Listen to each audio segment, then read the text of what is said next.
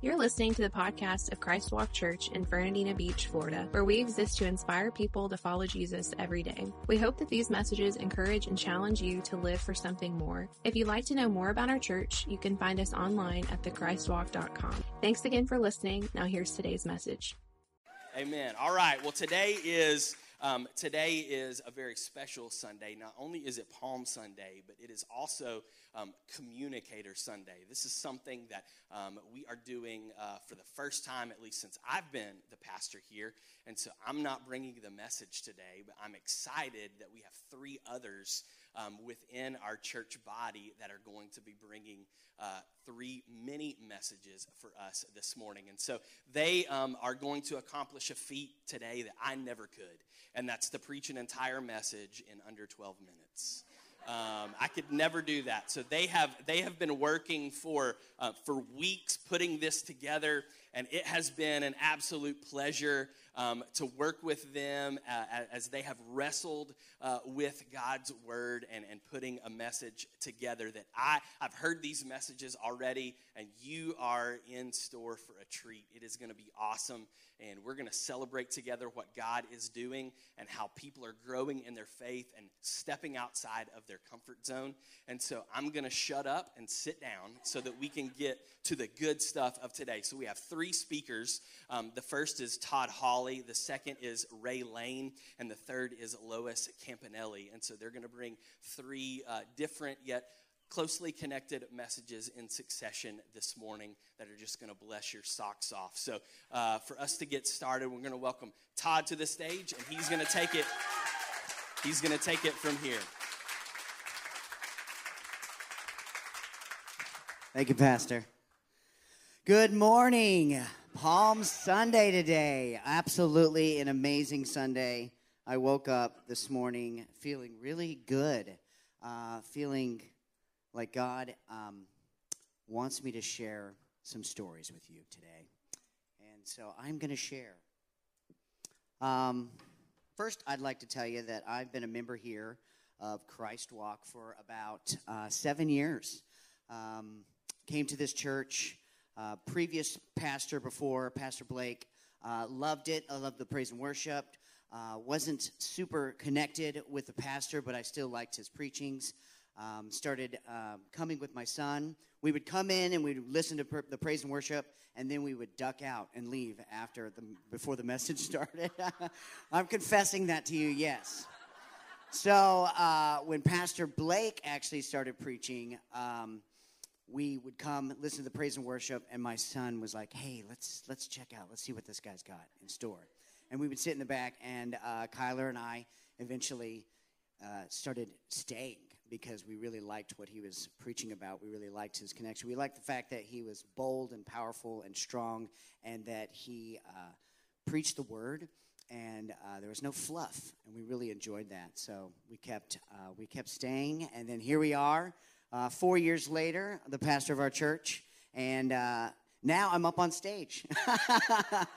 wow, right? Time is crazy. So um, I want to actually read some scripture to you because this is some scripture that has really helped me in my life, uh, and um, it's super powerful. Let's put it up here on the screen. And uh, this is from Philippians 4 4 7. It says, uh, Rejoice in the Lord always. I will say it again rejoice. Let your gentleness be evident to all. The Lord is near. Do not be anxious about anything, but in everything present your requests to God. And the peace of God, which transcends all understanding, will guard your hearts and your minds in Christ Jesus. Man, it's a chock full of a whole lot of stuff, and it is so powerful what this has done in my life and how it's changed my life. And I'm going to show you uh, how and what that's done to me. This whole um, verse is written by Paul. And Paul uh, was instructing the saints in Philippi uh, to be prayerful and to seek whatsoever in his righteousness. Paul also declared his confidence in enabling the strength of Jesus Christ. Even though Paul was in prison he was still in with the Lord. So Paul is writing this while he is in prison and probably the worst conditioned prison you've ever seen. We're talking uh, people are strapped with chains onto the walls. Uh, there is just hay, dirt, feces all over the floor. It's the, the, the smell of probably in this prison is so horrible that you can't even uh, you can't even stand it. And Paul, Paul is writing these letters and he's rejoicing to the Lord. Wow. Wow, that's crazy. It just blows my mind that he is still in rejoicement with the Lord. And he is saying it rejoice in the Lord always. I will say it again rejoice. Said it twice. Wow, so that must mean it's important, right? Absolutely, it's important. So, why do you think he does that? Why do you think he repeats that twice? What might be he trying, trying to convey to his readers? Well, I think that praise and prayer, in spite of the storm, leads to peace in the midst of the storm. The whole point here is to pray, right? The Lord is near. Yes, even in the midst of adversity and difficulty, the Lord is close to his children. Just because we are facing a less than desirable situation doesn't mean that he has left us or forsaken us. Uh, the Lord didn't leave Paul, and the Lord did not leave me. Um, about 10 years ago, in my personal testimony, uh, my life was not so great. I was not this awesome guy that you see up here now. I did not have the most amazing wife that's sitting in the back with our little baby boy, seven months old. Yes, I did not have that. I did, however, have this child, Kyler. I did have Kyler. Yes, I did. But I was not the greatest dad. No, I wasn't. His first five years of life, I was, uh, I was rotten. I was bad. I was caught up in sin, um, drugs, alcohol. That was uh, that was what I worshipped, and um, that is what turned my life into the deepest, darkest place that you could ever be, and that's where I was. Kyler's mom uh, was divorcing me at the time, and I'd lost my jobs. I had two jobs, lost them both. And um, I was sitting in my home, and it's right around Thanksgiving, and my cable goes out. And then you get the little message oh, sorry, you didn't pay your bill. Just heart wrenching. Um, I was about to be uh, evicted from my house as well um, and be homeless. It's really where I was at. So um, I got down on my knees and I prayed to God and I said, Help me. I surrender. I'm yours. Take me, Lord. Take me. Do whatever you want. I'm tired of living my life for me. Let me live for something different because I am not doing it and I can't do it right down here on earth. And uh, he did. So the next day, I checked into rehab. I know. I was in rehab for two months, two months of my life uh, out in California, believe it or not. California, my brother was going to this church uh, for his um, seminary school, and he was getting his Bible degree. And uh, he had suggested, Todd, if you come out to this U Turn for Christ rehab center, which was what it's called, um, I'll pay for it. I'm like, what? You're in college. How can you pay for it? He's like, trust me, I have money. I'm like, okay. So he paid for my trip out there. I went to U Turn for Christ for two months, and it was on this giant farm where we uh, we actually raised pigs. So we were working on the farm, but when you got to a point where they trusted you, actually, you, then you could venture out into the college that was right next to it. So I would go to the college every day and I would scrub the toilets. Very humbling experience. I would pressure wash fountains and the whole time I was there my brother was had a friend and he was like, I, I want you to pray for my brother Todd. She's like, okay, I'll pray for Todd. Never had met me, never had seen me, and she was praying for me. This woman was praying for me, and um, fast forward, I get out of rehab, and um, the whole time this woman was praying for me for 13 years is now my wife. Wow. Crazy. So amazing how God works. You know, I was ready to give up. I was ready to just throw in the towel. And I just wanted to die. And just like Paul, I never would have known what God had in store for me. I never would have known that God had this beautiful woman waiting for me if I would, if I would have just given up. So let's dive back into the scripture here because the Lord is near. And don't be anxious about anything, but in everything, present your requests to God. What a powerful statement right there. Pre- present your requests to God. During your difficult season, how do you overcome anxiety? Through prayer? Do you, do you do it through uh, rejoicing? Are you pursuing Jesus? How do you continue to praise even in the midst of the storm? I love this line right here. Paul says, in everything. What does that mean? In everything. Pray during the worst time in your life. Pray when things are not going well. Pray when uh, just you're in the deepest, darkest place in your life. Yes, that's exactly what God wants you to do. He wants you to rejoice. He wants you to pray in everything. In everything, rejoice. Is there anything too big or too little in between for God to concern himself with us in our lives? I don't think so.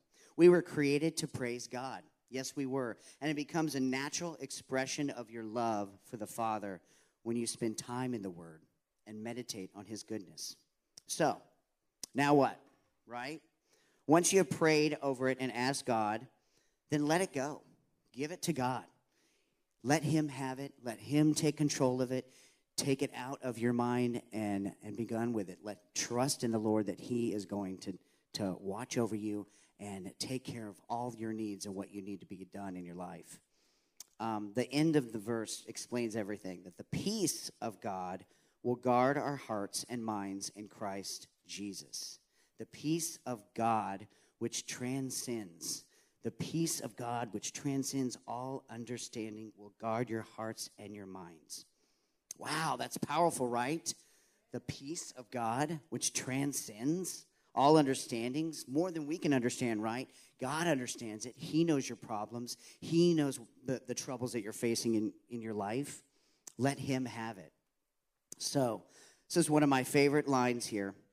He's, God is trying to communicate with us in our lives. So, um, continue to pray in the middle of the storm. And the storms of life are going to come, but don't let them disrupt your peace and affect your thoughts and emotions. This will only move you into self pity and frustration. When you have a heart for God and you know He loves you, your confidence in His ability to deliver you soars. You know help is on the way and you eagerly anticipate it. So be thankful that we have a God that understands us, a God that understands you, understands everybody in this room, knows exactly what you're thinking and what you're going to do. Paul says in the end result here if we choose to rejoice and then choose to make our requests known to God, he says that the peace of God, which transcends all understanding, will guard your hearts and minds in Christ Jesus. That's so big, so big. Praise and prayer in spite of the storm leads to peace in the midst of the storm. I love that line. In the midst of the storm. Let me say it again. Praise and prayer in the spite of the storm leads to peace in the midst of the storm. Those outside the faith, they might not understand that. They look at us and think, man, they are crazy. But we're not. This is the part of faith in Christ that transcends all understanding. The part that no one outside the faith believes because we do. We trust in the Father. We trust that He is going to take care of us through everything, even transcending all understanding. I love that. He will guard your hearts and minds in Christ. So, God doesn't tell you to thank Him for negative circumstances. He says to thank Him while you're in the midst of them. Doing this shows you that you trust him, trust in him, and that bring, and that will bring you out. So, what is the big point here? The big point here is praise. Praise is not just um, clapping your hands in church. Praise is not just raising your hand during worship songs. Praise is, it's deeper than that. So much deeper than that. It is showing respect and honor and gratefulness, using your whole entire heart, mind, spirit, and body despite your circumstances. And ultimately, it's the kind of faith that will be the inspiration to others and point them in the direction of Jesus. And that is really what it's all about. This whole verse is just pointing you in the direction, direction of Jesus and guarding your heart and listening to Him and letting Him have all your worries and your troubles, just like it did in my life. I was in the deepest, darkest place in my life, and there was no way out but death for me. I was ready to die. I looked up. I said, God, take my life. He took it. He shaped me into the man you are, I, I am today with an amazing son, Kyler, who has a father, a father that's present, father that's here. You know, his, uh, his friend, I think it was Zoe, Zoe just told me what Kyler had wrote in his yearbook this year, and I didn't know that. He said, who is the man that you admire the most? And he wrote his father, he wrote his dad. Man, I didn't know that. He also wrote, Kyler quote, uh, Jesus is the best. Wait, the best is yet to come with Jesus. He wrote that in the Bible as well, our closing. Um, and I have a wonderful wife and a wife that is such a strong believer in Christ and that loves the Lord and helps me and pushes me stronger and deeper into the Lord. And um, we have wonderful Bible studies together, and I love that woman so much. And I am so blessed that God has given me her and then a wonderful little baby boy. I would have missed out on all of that. I would have missed out on all of that so would have Paul. Paul would have missed out on all of that as well if he just didn't trust the Lord and listen and give your life to the Lord. That's really what this is all about. Let's pray. Thank you, God. Thank you for your goodness because your praise will stop the enemy and will move in your hand, God. God, we thank you so much for your first line of defense and that is your word, your word that we can meditate over and give it life by speaking it into our lives, Lord, and speaking it into our circumstances, Lord. Thank you, God, for how you've changed my life, Lord, and how that you can change somebody's life here, right now, in this church, or who's watching online, Lord. You can drastically change their life. They just let you in. God, uh, we thank you for your love. We thank you for today, Palm Sunday, God. We love you with all of our hearts. And we know that there is something more to live for, and that is for you, Lord. In your precious name we pray. Amen.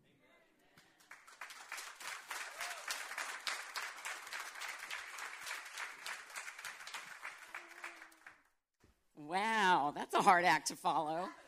Well, my name is Ray Lane, and I've been coming to Christ Walk about 12 years now. My husband Doug and I own a couple of uh, businesses here on the island Club 14 Fitness and North Florida Muay Thai. We've been doing that almost 25 years. Um, truly our ministries, truly our ministries. Um, at the tender age of five years old, I gave my heart to Jesus. My father explained to me the saving, beautiful gospel message, and I openly and cannot, I don't even forget it that's a long time ago. I can still remember that, sitting on the couch with dad.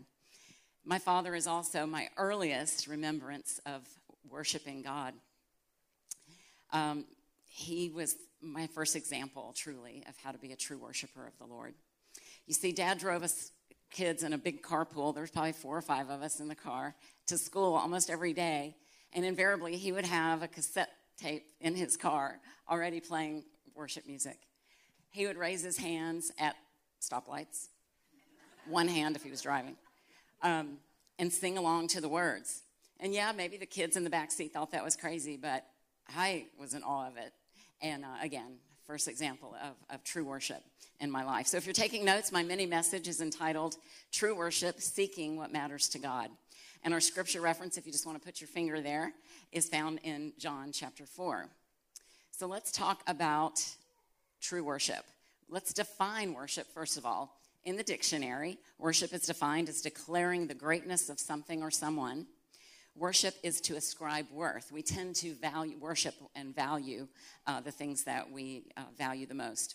In the Bible, uh, worship is defined as bowing down in homage or laying down, giving up something that we care about to honor God. In the Old Testament, just to give you a few examples, the first time worship is mentioned is when um, Cain and Abel brought their offerings to the Lord, and that was an act of worship to give an offering. Um, also in Genesis, Abraham bowed low to the ground before the Lord. And he also went up to the mountain with Isaac to worship God, also in Genesis. In the New Testament, we find a few examples there as well. The first time worship is mentioned in the New Testament is when the wise man went up to worship the newborn king. That was in Matthew. And in Luke, when Satan offers Jesus the world if he would but worship him. Yeah. Also in Matthew, the disciples worship Jesus after that infamous water walk. But how did Jesus define worship? Let's go to our familiar story found in John 4. It's the story of Jesus' encounter with the woman at the well. And we've heard this preached many, many times, I'm sure. Let's peek in on their conversation whenever you're ready to put it up. It's picking up in verse 16. Um, Jesus had just told the woman at the well about living water and to go and get her husband. All right, verse 16. He told her, Go call your husband and come back. I have no husband, she replies. Jesus says to her, You are right when you say you have no husband. The fact is, you have had five husbands, and the man you now have is not your husband. What you have just said is quite true. Sir, the woman said, I can see that you are a prophet. Our ancestors worshipped on this mountain, but you Jews claim that the place where we must worship is in Jerusalem. Woman, Jesus replied, Believe me, a time is coming when you, when you will worship the Father neither on this mountain or in Jerusalem. You Samaritans worship what you do not know. We worship what we do know, for salvation is from the Jews. Yet a time is coming and has now come when the true worshipers will worship the Father in the Spirit and in truth, for they are the kind of worshipers the Father seeks. God is Spirit, and his worshipers must worship in the Spirit and in truth. I love the cunning, cunningness of our Lord here the woman, embarrassed by the fact that he had pointed out she'd had five husbands and is living with a man, tries to get him off topic, right? She tries to um, distract him by talking about places of worship, kind of a religious talk. So, again, I love how cunning he is. When he is not going to let it go, he refuses to be distracted from his lesson and gets to the heart of the matter. See, she's hung up on a place, right? And Jesus points out that true worship isn't contingent on a place, a time, a day, but about worshiping God the way He seeks for us to, in more spirit and in truth. So let's delve deeper into these two aspects of worship. We're going to talk about each of them separately. I woke up really hoarse this morning. Sorry. Must be the pollen. First up, worship in spirit. Jesus says that God is a spirit, so we should worship him in spirit in verse 24. We're created in God's image, so it makes sense.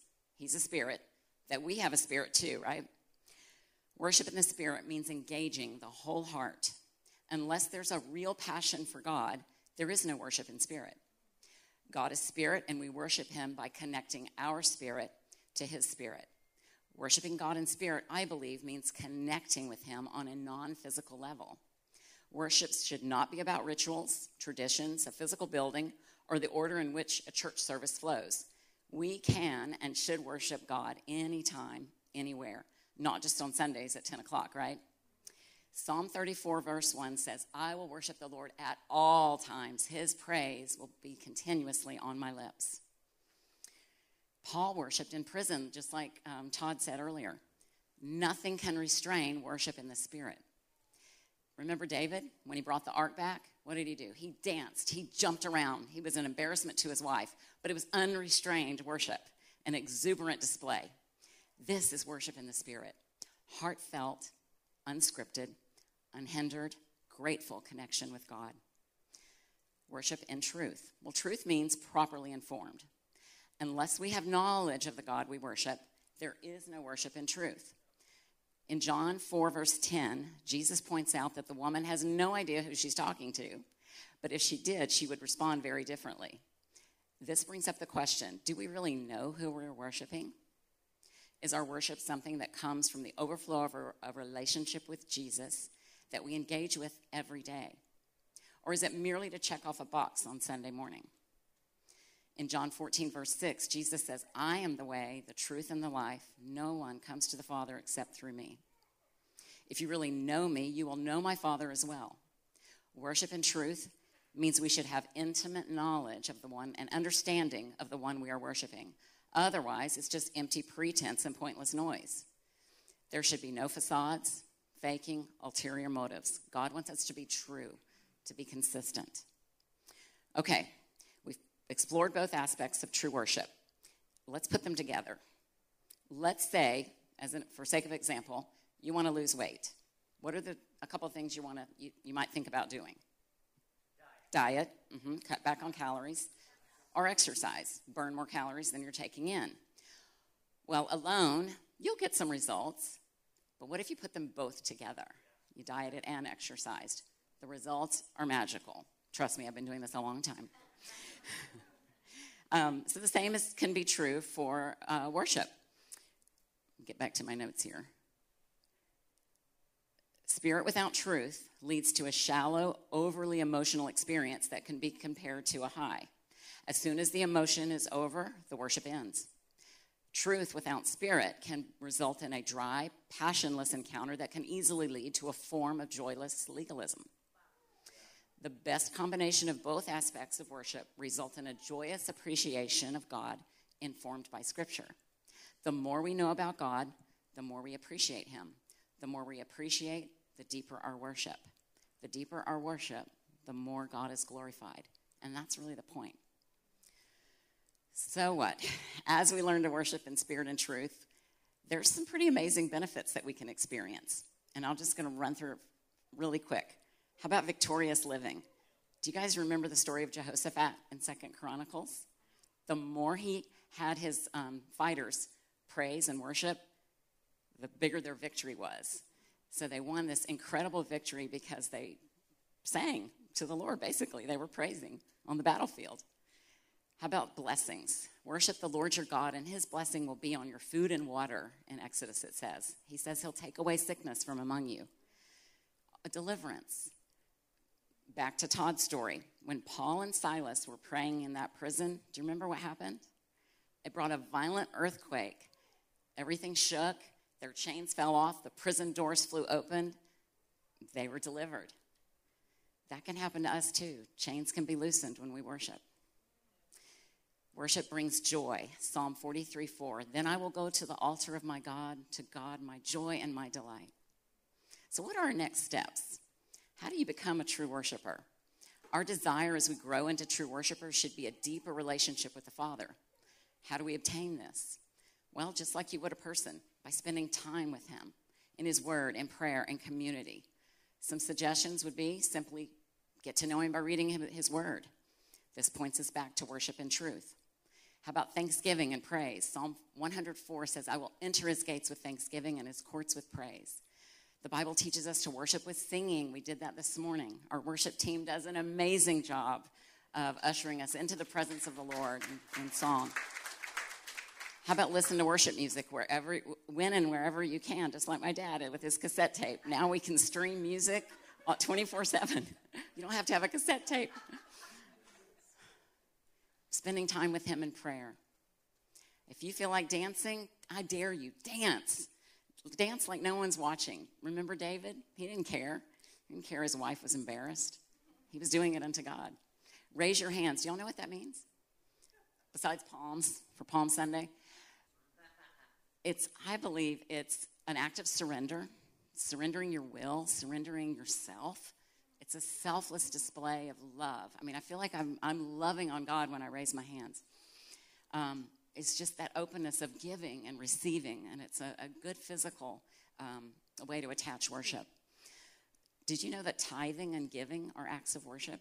We talk about that on the MC script every Sunday. Honor the Lord with your wealth and with the first fruits of all your produce, it says in Pro- Proverbs. Worship like no one is watching. After all, our motive should be to love on God and bring glory to Him, just like my dad did in the car. And in conclusion, true worship is both spirit and in truth. Because of Jesus, it's not based on location, it's a lifestyle. We should have an intimate knowledge of and relationship with the subject of our worship. God is seeking those who will worship Him in spirit and truth. Will you be one of His true worshipers? Thank you.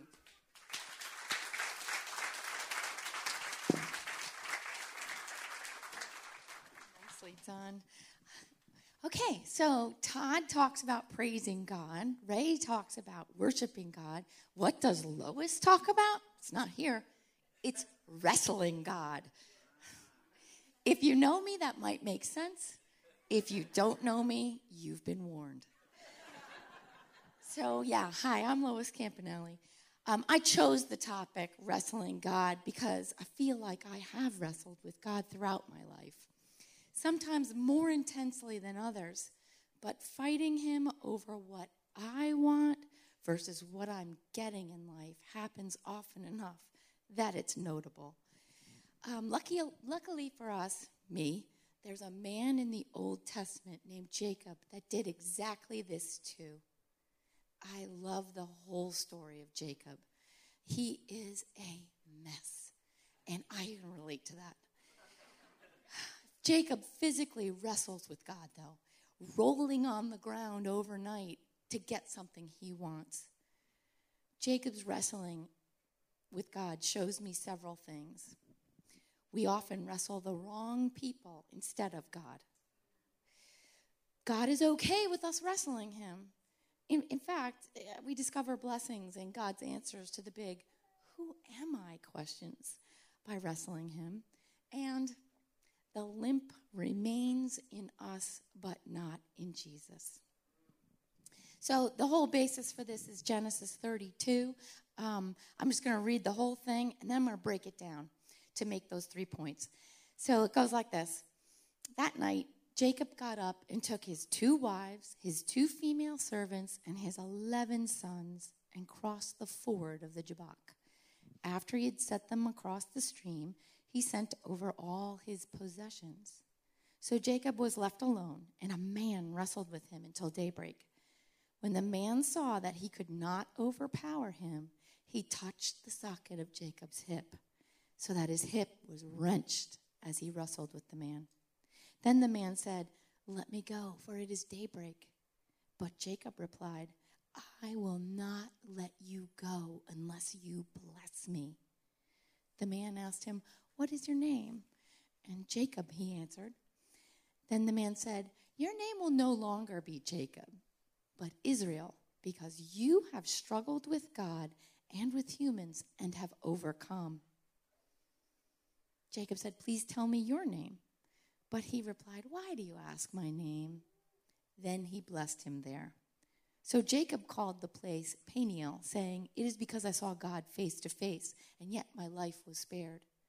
The sun rose above him as he passed Peniel, and he was limping because of his hip.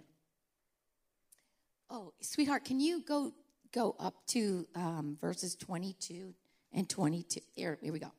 So let me break this. Let me break this down a little. The fullness of these first couple of verses are actually found in the background of Jacob's life that leads up to this point. Um, Jacob's birth, his childhood, his young adulthood, demand answers to big questions like Who am I? Am I loved? Am I even lovable?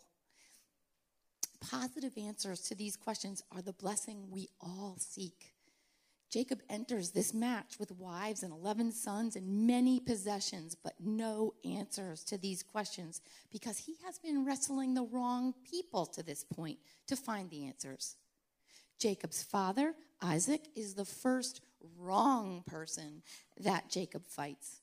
His dad doesn't love him best. Isaac prefers his Jacob's older brother, Esau. Without his father's approval, Jacob knows that he is not loved and that's where he's stuck. That inward wrestling match for identity and love is going on in Jacob's mind between his father and himself. It's like that cry, I'm not good enough for you, that some ugly teenagers think have problems with.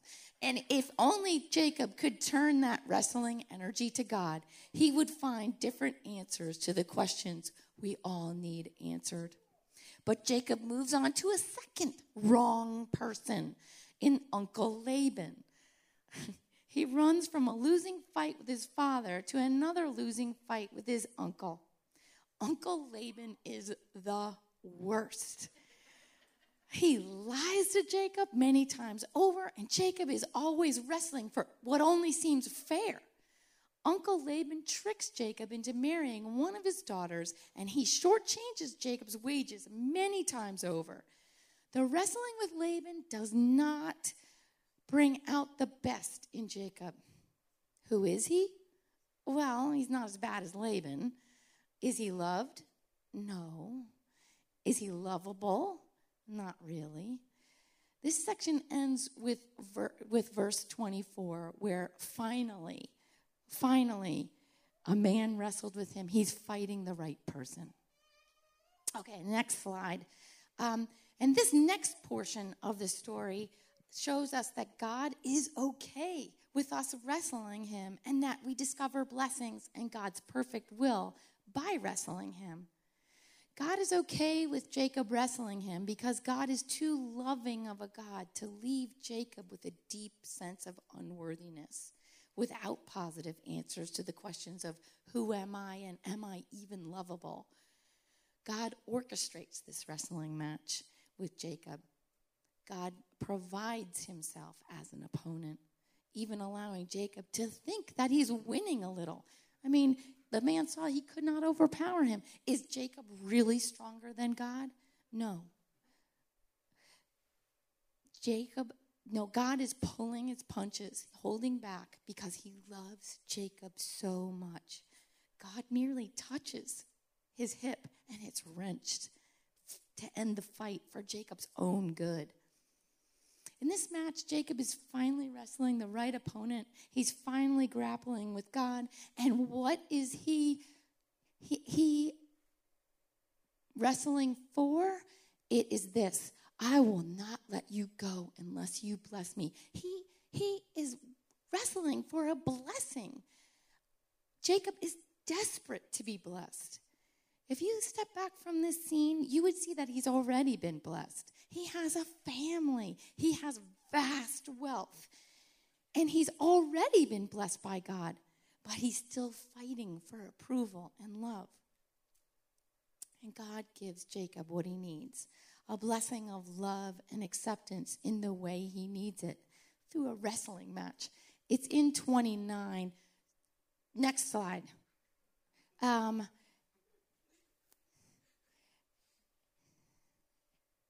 so simple. Then he blessed him there. So simply put, all this lifetime to receive those words from God at the right time and the right place to be heard. How many times are we looking for blessing in the wrong person, the wrong thing, like earth fathers or jobs or romantic partners, and blind to the blessings we have in God? God wants us to turn to Him, taking our deep seated, heavy childhood pains, painful stories to Him and God renames Jacob, giving him a new identity, a new name. He's no longer Jacob, grasper. He's Israel, he who struggles with God. Jacob has an awesome answer to the big who am I question. He is someone who has saw, seen the face of God now. So, the last verse, The sun rose above him as he passed Peniel, and he was limping because of his hip. What's the deal with this? The result of Jacob's wrestling match with God is not all roses. He carries a grim reminder of his struggle with God in this limp, a reminder that he tried to deserve his love in his own strength and he lost. This limp is interesting because Jacob is not perfectly cured in his new understanding with God. This is not a Disney ending story. So, if wrestling with God is a good step to take in your faith journey, why do we have to walk with a limp afterward? That can't be good. For one thing, it's a painful reminder that we can't bless ourselves. With every painful step, we may be reminded of our dependence on God rather than on our own strengths. But all this points to someone who wrestled with God for us and wants to walk with God, wants us to walk with God's love, acceptance, and identity. Someone who allows us to see the face of God, no limping. Jacob's family, his own family, many generations later, provides the answer. From this family, a man was born who wrestled with God. It was his will not to die versus God's will that he die.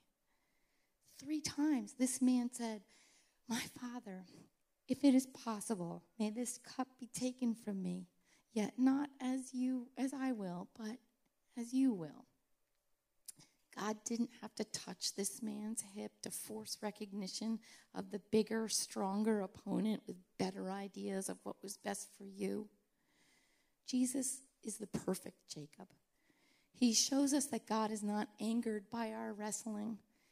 If you are ready in your faith journey to put down your wrestling match with yourself and others and take up the match with God, it will lead you to the love, approval, and identity that Jesus died for you to have.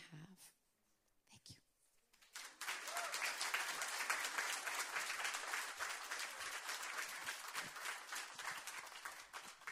Three, three different speakers, three different passages, three different stories, but one primary theme that I see being woven throughout the entirety of each of those messages. I think Ray used the word, it's the word surrender.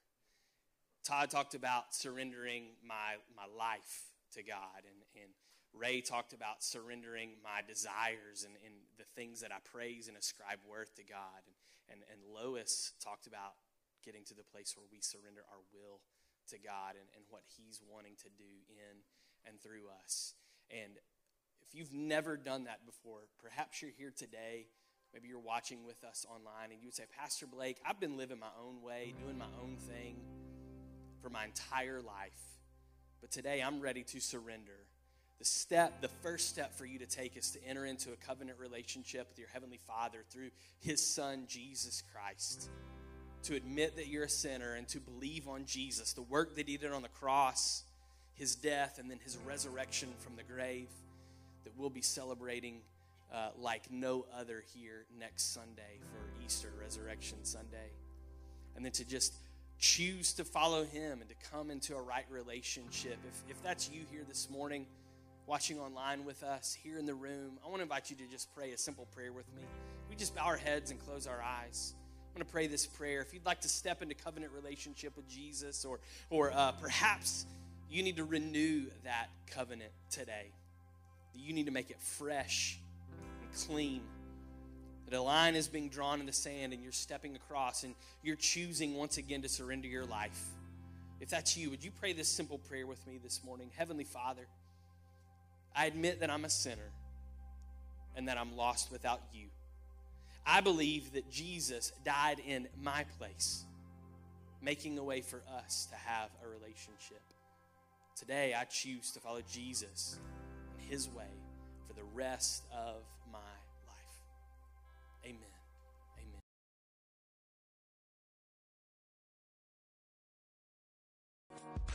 We hope you enjoyed this episode of the Christ Walk Church podcast. Don't forget to subscribe so you don't miss out on future episodes.